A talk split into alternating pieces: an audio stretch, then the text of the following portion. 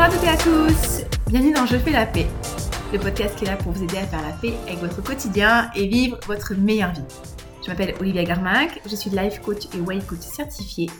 Et dans cet épisode numéro 57, on va parler encore de sèche, encore d'alimentation flexible et cette fois-ci on va parler justement de comment casser les plateaux de stabilisation quand on est en perte de poids, euh, comment gérer les déplacements, les repas libres, etc., etc.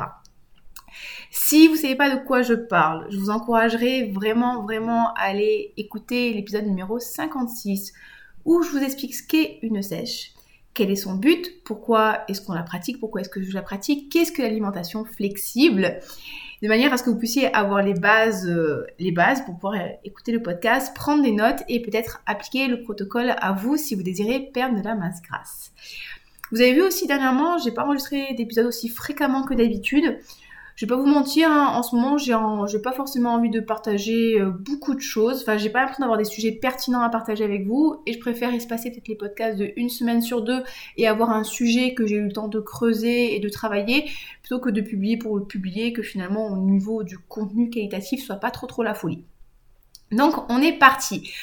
Bref, résumé hyper rapide, j'ai commencé une sèche au mois de fin octobre, début novembre, dans le but de perdre de la masse grasse, dans le but de récupérer mon niveau de performance antérieure en crossfit et en karaté et potentiellement passer sur des catégories inférieures en haltérophilie en gardant les mêmes performances, ce qui permet d'avoir un meilleur classement. Donc aujourd'hui, on va parler ben, en fait de comment casser les plateaux de poids parce que souvent quand on démarre une, une perte de poids, vous le savez très bien, on va arriver à des plateaux. Donc comment faire pour casser ces plateaux? Comment faire pour suivre sa progression? Comment faire ben, ben, quand on progresse plus Et comment faire quand on sait aussi justement euh, qu'il est temps d'arrêter ou de, continuer, etc. etc.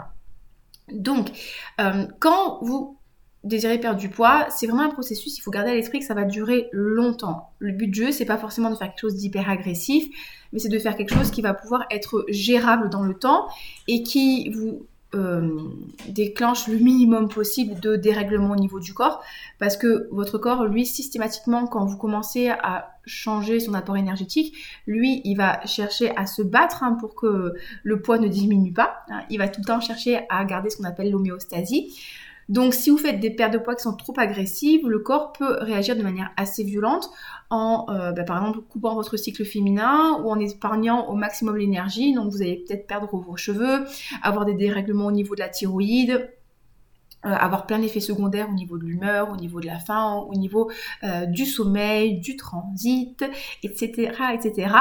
Donc ça va être très très important dans votre programme de perte de poids justement de traquer ce qu'on appelle les biofeedbacks. Les biofeedbacks c'est toutes les petites informations que nous donne notre corps sur son état de santé, ben, pour voir si ce qu'on fait est adapté à nous ou pas, si on est en train de faire quelque chose qui est bon pour notre santé, et je ne sais pas si on peut parler de quelque chose de bon pour la santé quand on parle de perte de poids, parce que perdre du poids n'est pas forcément toujours synonyme de bonne santé, comme prendre du poids n'est pas forcément synonyme de mauvaise santé. Hein. je vous permettrai juste de vous rappeler les cas de troubles du comportement alimentaire. Quelqu'un qui est anorexique, qui perd beaucoup de poids, n'est pas forcément en bonne santé, et quelqu'un qui, au contraire, apaise sa relation avec la nourriture, comme euh, nombreuses de mes coachés, des fois, il peut y avoir une reprise de poids avec justement plein de, fonctionnements du corps qui se remettent euh, à, bien fonctionner. C'est super clair ce que je suis en train de vous raconter. Euh, et justement, bah, le, poids remonte, mais le corps est finalement en meilleure santé. Donc, perdre du poids, c'est pas forcément quelque chose de très très bon pour le corps. Hein. Je me permets quand même de le rappeler. Donc, du coup, vous avez ces biofeedbacks. Et comme je vous disais, c'est entre autres régularité du cycle, niveau d'humeur, capacité de concentration, qualité du sommeil, thermorégulation, transit, qu'est-ce qu'on a d'autre aussi? Capacité à récupérer des entraînements, niveau de force, euh, libido, je sais pas si je vous l'ai dit, ça c'est hyper important ça aussi. Et tout ça, c'est des petites informations en fait que notre corps nous envoie et qu'on est théoriquement censé écouter pour savoir si on doit continuer dans notre direction ou si là il y a quelque chose qui va pas et peut-être qu'il faut arrêter ou faire une pause et essayer de réguler. Donc déjà, soyez toujours à l'écoute de ce que votre corps vous dit, parce que si vous crevez la dalle mais que vous avez faim, que vous n'arrivez pas à gérer votre faim, là c'est signe qu'il y a un problème et votre corps sera toujours beaucoup plus intelligent, beaucoup plus avisé qu'une personne lambda qui vous a fait un programme alimentaire euh, de manière totalement, enfin je vais pas dire random, mais sans forcément être à votre place dans votre corps. Donc ça c'est important de savoir ça.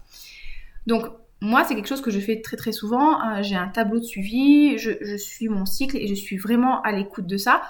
Et là, par exemple, j'en suis à 8 kilos de perdu. Et je vois que je commence à avoir les effets négatifs de la sèche qui se manifestent. Donc euh, j'ai beaucoup plus froid qu'avant. C'est super rigolo à observer. Euh, la nuit, j'ai froid.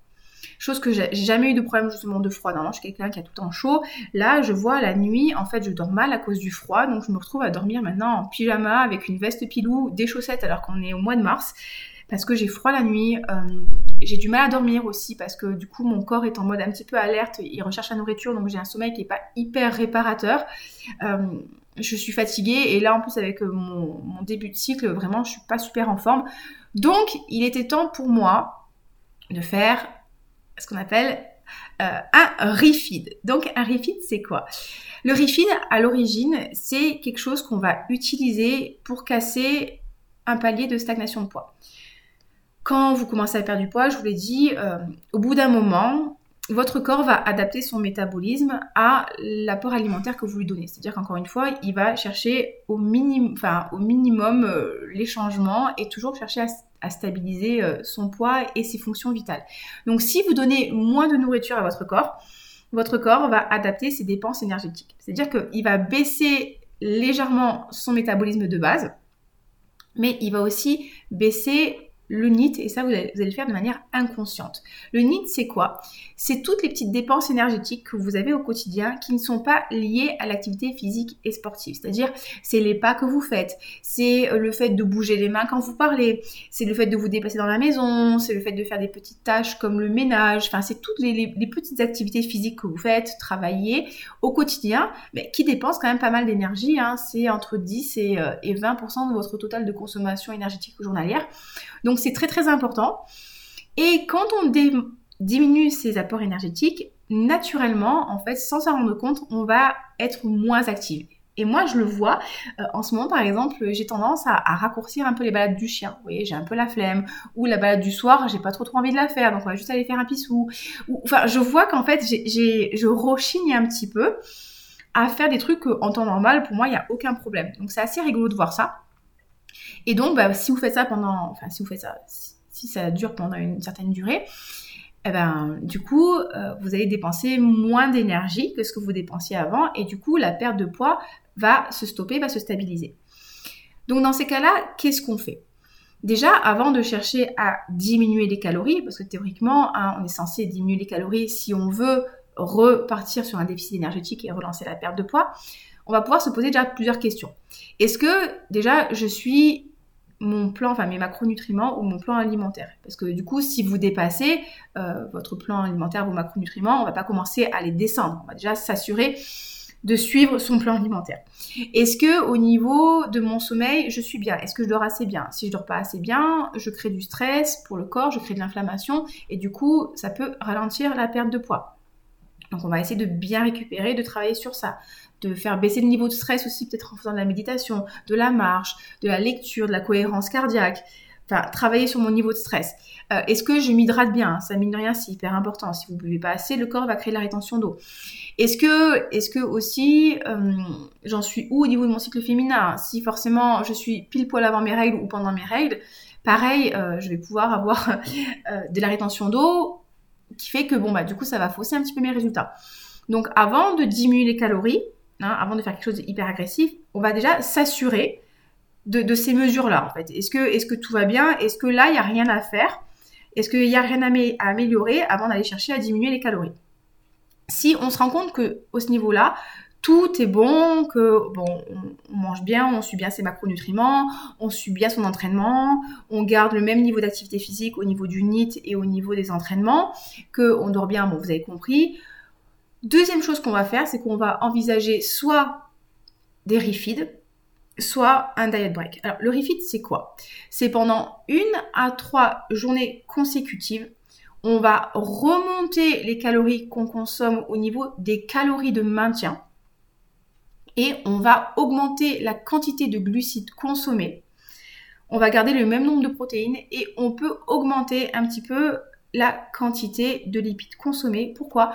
Ben, Pour permettre en fait finalement au corps de souffler un petit peu, de recharger les muscles en glucides, de faire baisser le niveau de stress, d'avoir plus d'énergie et du coup retrouver la motivation, euh, l'entrain, j'ai envie de dire l'enthousiasme quotidien pour relancer justement plus de mouvements dans, dans les journées et des entraînements plus qualitatifs et de faire aussi baisser le niveau de stress. Donc pour faire ça, on a besoin de connaître quel est notre nouveau niveau calorique de maintien. Parce que forcément, ben, en perdant du poids, vous allez brûler moins de calories que ce que vous consommiez au début de vos calories. Donc pour trouver le niveau calorique de maintien, sortez un papier et un stylo. C'est très très simple. Vous prenez le poids perdu en grammes. Donc par exemple, moi j'ai perdu 8 kg, ce qui fait 9 mg, 9 mg que vous allez multiplier par 5,9 et ce total, vous allez le diviser par le nombre de jours de sèche. Donc par exemple, moi j'ai perdu 8000 grammes que j'ai multiplié par 5,9 et j'en suis à 161 jours de sèche, ce qui me donne, en arrondissant le chiffre, 2093 je crois, calories, euh, pas 2093, 293 calories. Donc ça en fait, c'est euh, mon, mon chiffre en fait de calories de maintien que je vais venir additionner à mon nombre de calories que je consomme quotidiennement. Ça veut dire que continuellement, là pour ma sèche, je consomme 2250 calories et je vais rajouter ce chiffre que je viens de trouver, 2995 et ce qui nous fait 2543 euh, calories par jour à consommer pour trouver les calories que je vais consommer par jour pour maintenir mon poids. C'est-à-dire que si je consomme ces calories-là tous les jours, mon poids va plus descendre et théoriquement va pas monter non plus. C'est possible dans certains cas que en consommant ce nombre de calories, le poids diminue quand même. Simplement pourquoi? Parce que comme on fait baisser le niveau stress, comme on dort mieux, comme on a plus d'énergie, on va se remettre à être plus actif. Donc les rifides, on va faire ça pendant 1 à 3 jours. L'idée c'est de tester un ou deux jours et puis si ça fait du bien, on prolonge, mais pas plus parce que sinon du coup on sort du déficit calorique. Et comme je vous disais, ben, par exemple, moi je suis à 2543 calories. Théoriquement, au quotidien, je suis à 245 grammes de glucides, 160 grammes de protéines et 70 grammes de lipides. Et ce que je vais faire, c'est que, ben, en fait, je vais garder le même nombre de protéines. Peut-être que je vais augmenter de 5 grammes mes lipides. Mais surtout, en fait, je vais euh, augmenter grandement mes glucides. Là, je pense que je peux augmenter d'à peu près 50 grammes par jour mes glucides, ben, de manière à regagner en énergie, et être remotivé et être apaisé et mieux dormir la nuit. Hein. C'est vrai que moi, quand j'ai faim, je dors très très mal. Et donc forcément, bah, si je suis de meilleure humeur, si j'ai plus d'énergie, forcément, je vais faire plus. Donc déjà, ça, ça peut euh, casser un palier de poids parce que vous relancez en fait le métabolisme, vous relancez l'énergie et c'est reparti. Donc ça, c'est la première technique. Ça, c'est ce qu'on appelle le refeed. Et on va vraiment le faire avec les glucides parce qu'on s'est vraiment rendu compte que c'était vraiment avec l'augmentation des glucides que ça pouvait euh, procurer une sensation de bien-être et une meilleure récupération et une relance métabolique. Vous avez sinon le diet break. Le diet break, bah, c'est pareil. On va remonter les calories au niveau des calories de maintien. Donc, hein, vous vous rappelez, c'est le même calcul. Et là, en fait, on va couper la sèche pendant une à deux semaines. Pareil, le but étant de faire diminuer le niveau de stress de faire diminuer le niveau de stress mental, le niveau de stress pour le corps et de relâcher la pression. Et ça, c'est quelque chose qu'on peut faire quand on part en vacances, quand on est en déplacement, quand on a un événement particulier où on n'a pas forcément l'espace mental pour calculer, on n'a pas forcément envie de se prendre la tête, on sait qu'on va être quand même face à des aliments qui seront différents de d'habitude, où ce sera quand même plus difficile d'arriver à gérer les quantités. Et du coup, le diet break peut vraiment faire du bien, justement, en cassant la routine, en cassant le quotidien pendant une à deux semaines. Et ça peut être hyper intéressant de faire ça. Quand vraiment vous commencez à saturer, que vous sentez que vous avez du mal à suivre vos macros et que ça commence à être difficile et que vous luttez, vous faites un diet break de une semaine, deux semaines, vous remangez, vous récupérez, vous vous sentez mieux. Et ça peut justement aider à suivre la sèche plus longtemps parce que ce qui va faire votre réussite finalement, ça va être votre capacité à suivre vos macros à tenir en fait euh, vos, engagements, j'ai envie de dire, sur le long terme, parce que tout le monde peut perdre du poids très très rapidement, hein, ça on l'a tous expérimenté, mais la difficulté c'est de tenir sur le long terme et surtout de ne pas reprendre ce poids-là. Donc, si vous avez un palier de poids, on, expérimente d'abord le refeed, donc sur 1 à 3 jours, c'est à vous de tester. Après, potentiellement, on peut tester le diet break. Et si vraiment, en faisant ça, on se rend compte qu'effectivement, et qu'à côté, tout est nickel, hein, activité physique, alimentation, suivi des macros, encore une fois, gestion du stress, gestion du sommeil, et cycle féminin euh, régulier. Et si on voit qu'effectivement, là, le poids ne bouge plus, on va pouvoir augmenter légèrement la durée de cardio training, si vous en faisiez, ou ajouter du cardio training un petit peu, ou et ou diminuer légèrement les calories. Et au niveau de la diminution des calories, on commence par diminuer les calories de 5%.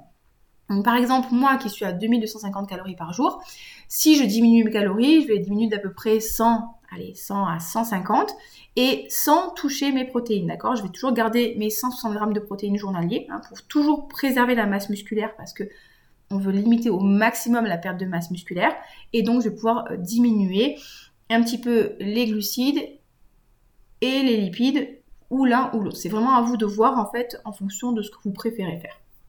Donc ça, c'est première méthode.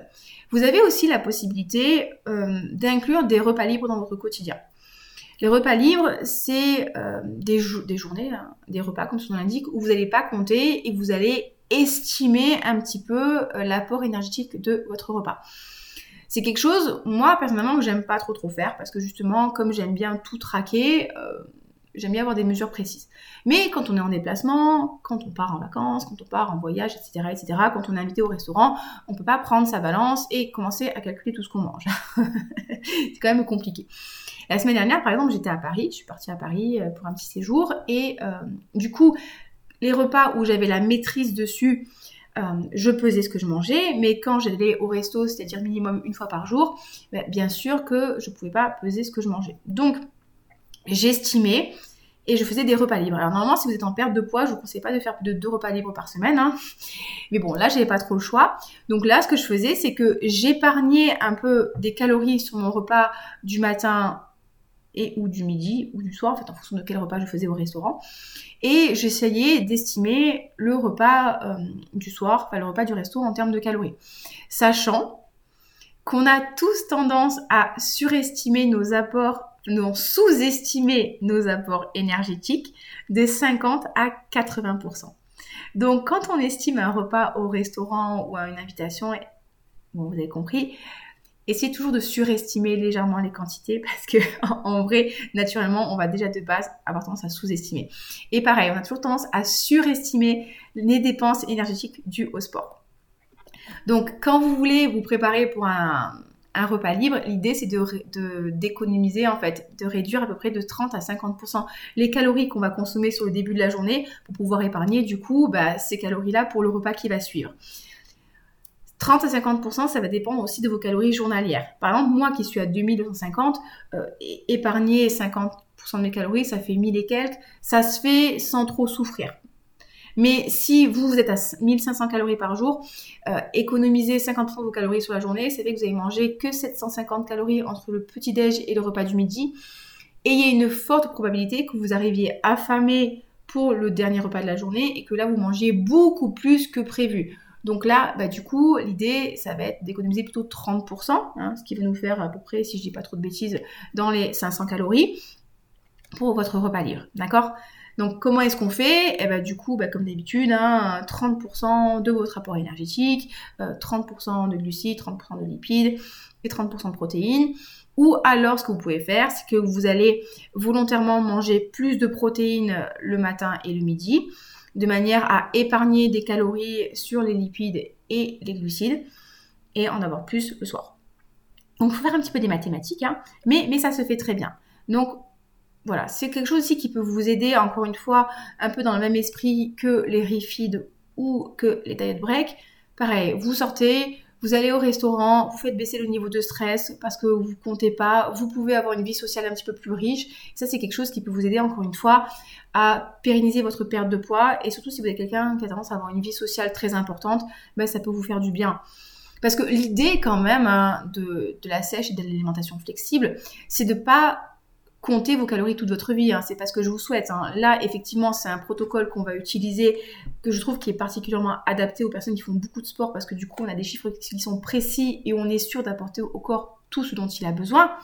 Mais une fois qu'on a bien conseillé, qu'on a bien compris le fonctionnement, qu'on connaît bien la valeur énergétique des aliments, qu'on connaît bien ce qui nous réussit, ce qui nous réussit pas, et à peu près les quantités dont notre corps a besoin. L'idée, c'est qu'au bout d'un moment, on lâche la balance. Hein. C'est pas l'idée, c'est pas de devenir euh, obsédé de la balance pour la peser corps et obsédé de la balance pour la pesée alimentaire. Donc voilà déjà comment faire pour euh, casser en fait les euh, les paliers. Après, ce qui peut arriver aussi, et moi ça, ça m'arrive quand même de temps en temps, c'est que bon ben vous mangez et en fait vous avez commencé votre journée et vous vous rendez compte au cours de la journée que vous avez mangé beaucoup trop de glucides, alors c'est un exemple, hein, ça peut être les glucides ou les lipides, vous avez mangé beaucoup plus de glucides que ce que vous auriez dû faire d'habitude, et vous retrouvez par exemple le soir avec euh, admettons, moi, on va reprendre mes chiffres à moi. Hein. Moi, j'ai 250 grammes de glucides par jour à peu près.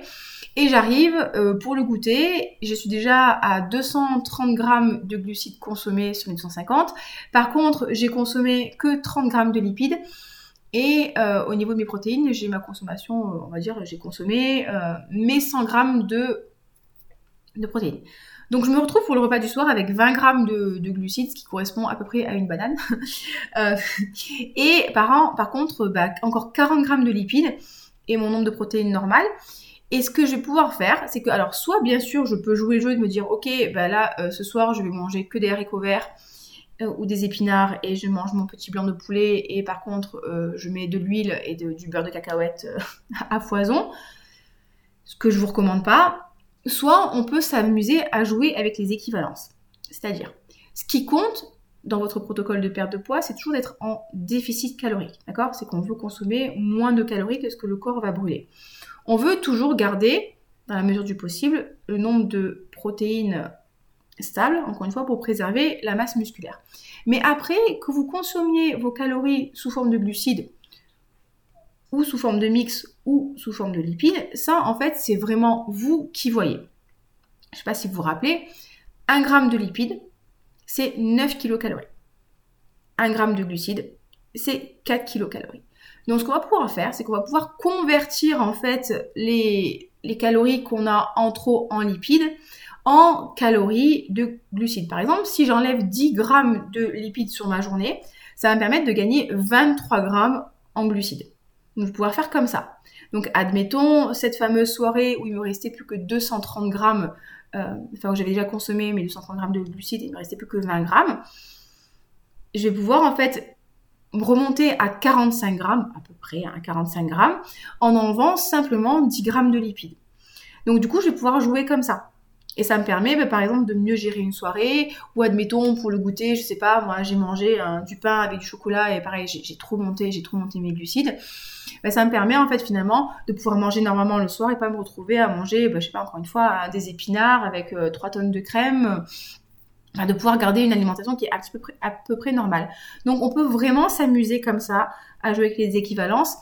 Bien sûr que l'idéal, hein, dans un monde parfait, c'est de toujours avoir à peu près les mêmes apports énergétiques répartis de la, manière toujours la plus euh, homogène possible parce que le corps aime bien quand c'est homogène donc il va tendance à, déstocker plus facilement et puis à utiliser mieux.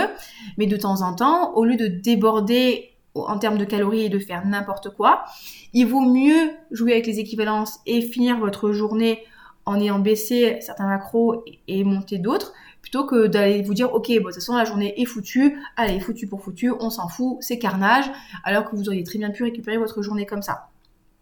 Donc ça c'est une première méthode. Qu'est-ce qui se passe aussi si jamais on craque? Et moi j'aime pas trop le terme craquer parce que pour moi le terme craquer c'est ultra culpabilisant. La, question ça va être plutôt qu'est-ce que je fais si euh, une fois en fait j'ai simplement trop mangé par rapport à ce qui était initialement prévu? Je vais aborder les choses de deux manières différentes. Ça dépend en fait de, l'ampleur euh, du dépassement. Si pour moi le dépassement est supérieur, on va dire à 500 calories, euh, je vais rien faire. C'est-à-dire que vraiment, en fait, bon bah ok, euh, j'ai mangé, on va dire 1000 calories de trop, bah, c'est pas grave. De toute façon, Ça arrive, je suis un être humain et nous sommes des êtres humains et des fois on fait un peu de la merde. Hein. C'est pas grave du tout. Je vais reprendre mes macros normalement le lendemain sans manger moins sans augmenter mes quantités de cardio, juste, je vais juste reprendre mes macros, et peut-être que ça m'a fait du bien, et peut-être que ça fait une petite relance métabolique, et bon, on n'en parle plus, on repart tout de suite. J'ai juste essayé d'aller comprendre qu'est-ce qui a fait que j'ai plus mangé. Est-ce que c'était pour des raisons émotionnelles? Est-ce que c'était parce que j'avais faim? Est-ce que c'était parce que je manquais d'énergie? Est-ce que c'est parce que j'étais fatiguée Et du coup, aller comprendre quelle était l'origine de ce déplacement ben, pour éviter que ça se reproduise. Par exemple, si, euh, si j'ai mangé de manière émotionnelle parce que j'ai eu, je sais pas moi, un gros coup de stress, ben, je vais aller faire des flots de pensée, je vais faire des modèles de Brooke Castillo, je vais aller vivre un petit peu mes émotions et aller comprendre à quoi est dû mon stress pour faire baisser ce niveau de stress. Euh, si euh, j'avais très très faim, ben, je vais me poser la question, ok, comment est-ce que la prochaine fois je peux mieux anticiper ma journée de manière à avoir plus d'aliments rassasiants? Ou est-ce que mes macronutriments sont bien adaptés par rapport à mon niveau d'entraînement? Vraiment, je vais essayer de comprendre l'origine de ce dépassement pour éviter que ça se reproduise. Si par contre j'ai fait un dépassement, voilà, 500 calories pour moi ça commence, c'est quand même un petit peu haut, mais euh, voilà, un petit dépassement de 300 calories. Bah, ce que je vais faire en fait, c'est que je vais lisser sur les jours qui, suivent en fait. Par exemple, euh, bah, admettons, on reprend toujours à mes 2250 calories par jour. J'ai dépassé de 500 calories. Eh ben, les deux jours qui vont suivre, bah, je vais manger 2000 euh, calories par jour. Et du coup, ça va me permettre de récupérer ces 250 calories x 2, donc ça fait 500, et ça ça me permet de glisser. Ça, sincèrement, j'aime pas trop trop le faire parce que si j'ai dépassé, par exemple, parce que j'ai faim un jour, euh, si le, les jours qui suivent, je me retrouve à me priver encore d'aliments, potentiellement, je suis juste en train de préparer les prochains craquages. Donc c'est vrai que j'essaie au mieux possible de pas trop dépasser. Quand je dépasse, ça va être de 50-100 calories. Euh, et, si je me trouve à dépasser régulièrement, ben, je vais vraiment anticiper mes journées de manière à m'assurer d'avoir des aliments sains dans mes frigidaires, sains dans mes placards, préparer la veille en fait, faire anticiper mes menus la veille de manière à être sûr d'avoir assez à manger et pas me retrouver à manger des aliments ultra denses en calories qui vont forcément pas forcément me satisfaire, pas forcément me remplir et me retrouver le soir venu à craquer parce que j'ai la dalle. Donc voilà comment on peut faire. Donc vous pouvez jouer avec les équivalences, vous pouvez lisser les calories quand vous dépassez, mais encore une fois, si c'est plus de 500 calories, moi je vous conseille pas de le faire, je vous conseille vraiment de repartir sur les macros.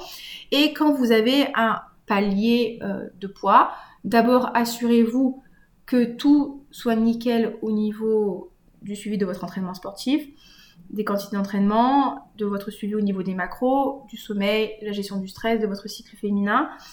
Testez le refit pendant 1 à 3 jours tester le diet break une à deux semaines si nécessaire. Et si vraiment là, il n'y a rien qui se passe, on peut envisager une diminution des calories, d'abord de 5% et une augmentation du cardio training ou une mise en place d'entraînement de cardio training.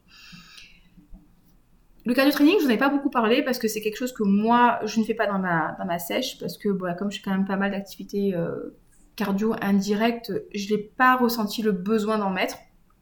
Mais peut-être que j'y viendrai, en fait, je fais un petit peu de natation de temps en temps. Mais du coup, le but du cardio, ça va être d'augmenter la dépense énergétique. D'accord? Quand vous faites un, problème de perte de poids, on ne fait pas du cardio en priorité. D'abord, on fait de la musculation parce qu'on veut encore une fois limiter la perte de masse musculaire et c'est la masse musculaire qui vous donne un aspect tonique, galbé, musclé comme vous voulez, hein, raffermi. Et c'est aussi la masse musculaire qui va brûler un max de calories. Donc on veut vraiment faire monter le métabolisme ou du moins pas le faire diminuer et sculpter le corps. Le cardio, ça va être le bonus, d'accord? C'est le truc qu'on va rajouter en plus. Vous pouvez l'utiliser de trois manières différentes. Soit vous pouvez faire ce qu'on appelle du LIS, du low intensity euh, steady state. En gros, c'est du cardio training à faible intensité que vous allez pratiquer longtemps. L'avantage de ce type de cardio là, c'est que ça fait pas beaucoup monter le niveau de stress, c'est facile, c'est pas très très fatigant et ça crée pas encore plus euh, de stress et de fatigue pour le corps parce que déjà que quand vous diminuez les calories, euh, c'est un stress énorme pour le corps. Si en plus vous rajoutez du cardio très très intense, euh, vous allez faire péter le compteur au niveau du stress et ça peut bloquer votre perte de poids. Donc c'est le low intensity steady state. Donc typiquement ça peut être de la marche, ça peut être aller promener le chien ou faire de la du vélo, pépère, pépouze là. Ça peut être faire de la marche inclinée sur tapis, vraiment un truc cool. Vous pouvez aussi faire du circuit training. Donc, circuit training, vous connaissez, hein, c'est ce qu'on vous vend comme du HIT, mais c'est pas du HIT. Circuit training, vous allez faire un exercice pendant 40 secondes, on va dire à intensité moyenne haute, et vous allez avoir 20 secondes de récupération. Les entraînements, là, ils vont durer entre 10 euh, et 45 minutes. Et vous avez le HIT. Mais le vrai HIT, c'est un entraînement à intervalle très très haute intensité. Donc normalement, les intervalles, ne peuvent durer que 10 à 15 secondes. Sinon, vous pouvez, vous n'êtes plus à haute intensité. Sinon, vous êtes sur du circuit training. Donc, l'avantage du HIT, c'est que les séances, elles vont durer 10 à 15 minutes, mais euh, c'est extrêmement stressant pour le corps. Donc, si vous n'avez pas beaucoup de temps, effectivement, une séance de HIT par semaine, voire deux, ça peut être bien. Mais si vous avez du temps, moi, je vous conseillerais de faire du, low intensity, du lisse en fait, vraiment un truc tranquille pour en fait pas augmenter encore une fois le niveau de stress quoi. Parce que sinon si vous augmentez l'intensité le niveau de stress vous allez encore plus avoir faim et ça va être encore plus galère. Donc quand on commence à inclure le cardio on inclut le cardio sur des très petites quantités et quand je vous dis très petites quantités ça peut être deux fois 15 minutes par semaine d'accord? On démarre tranquille. Parce que si vous commencez en mode machine de guerre avec trois séances de on va dire euh, ou quatre séances de 45 minutes par semaine Comment est-ce que vous allez faire quand le poids il descendra plus Vous allez vous, retrouver à faire 6 séances de 1 heure, 1 heure et demie. C'est pas tenable sur le long terme. Enfin, qui, a le temps de faire X entraînement de cardio et X entraînement de musculation et de travailler, d'avoir une vie de famille, d'avoir une vie de couple, d'avoir une vie sociale et de préparer son alimentation, d'aller faire les courses et de ranger la maison, de sortir le chien. C'est juste pas possible. c'est possible, hein, mais c'est quand même, euh, c'est quand même pas très rigolo comme quotidien. Donc le cardio, on va pouvoir l'utiliser comme bonus, mais avec des quantités qui vont être maîtrisées, raisonnables. Ça peut être deux fois 15 minutes par, par semaine. Et pareil, vous gardez ça.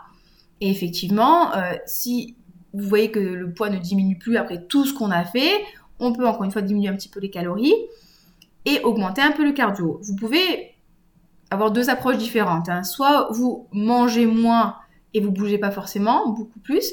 Soit, moi c'est plutôt mon, parti pris, hein, c'est bouger plus et manger un tout petit peu moins. Vous vous rappelez que quand même le corps est fait pour bouger, il aime bien bouger, ça peut vous faire du bien.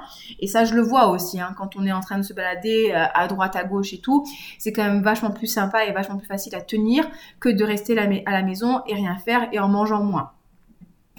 Donc voilà comment est-ce que on peut utiliser le cardio. On se fout du moment où vous faites le cardio le matin, le midi, le soir, à jeun, pas à jeun. Le seul truc que je vous dirais de pas faire, c'est de pas faire votre cardio avant votre séance de musculation.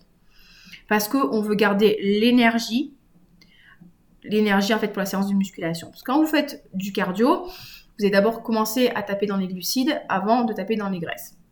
Si vous arrivez, autant vous tapez dans les graisses. Sauf que euh, vous utilisez principalement des glucides en musculation. Donc si par exemple vous faites votre séance de cardio de une demi-heure et que vous tapez bien dans vos stocks de glycogène et que vous arrivez en musculation et que vous avez vos réserves de glycogène qui ont été très fortement entamées, il y a une forte probabilité que vous ne soyez pas ultra ultra efficace sur la musculation, alors que justement on veut que vous soyez efficace sur la musculation. Donc vous n'allez pas avoir une séance de muscu qui sera, qui sera bonne en fait. La seule raison qui pourrait vous pousser à faire votre séance de cardio avant votre séance de musculation ou de renforcement musculaire ou de PPG, c'est quand vous avez un objectif très précis de progression au niveau du cardio. Mais là, quand vous êtes en sèche, théoriquement, votre objectif, c'est pas d'augmenter le cardio, hein. c'est vraiment de, perdre du gras. Donc le cardio, si vous faites le cardio et la musculation sur une même séance, on fait le cardio après la séance de renforcement musculaire ou la séance haute intensité. Donc voilà ce que je voulais vous dire au niveau du cardio. On a parlé des biofeedbacks. Ok.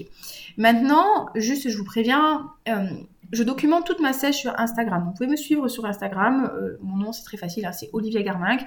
Et je vous fais des souris quasiment journalières où je vous parle de mon poids, je vous montre mon poids, euh, je vous parle des difficultés auxquelles je fais face. là en ce moment, la difficulté que j'ai vraiment, c'est que j'ai froid, j'ai faim, j'ai pas beaucoup d'énergie, mes entraînements ils sont pas fameux. Donc là, je vais vraiment faire du diet break et Enfin, j'ai fait, du, refit ce week-end.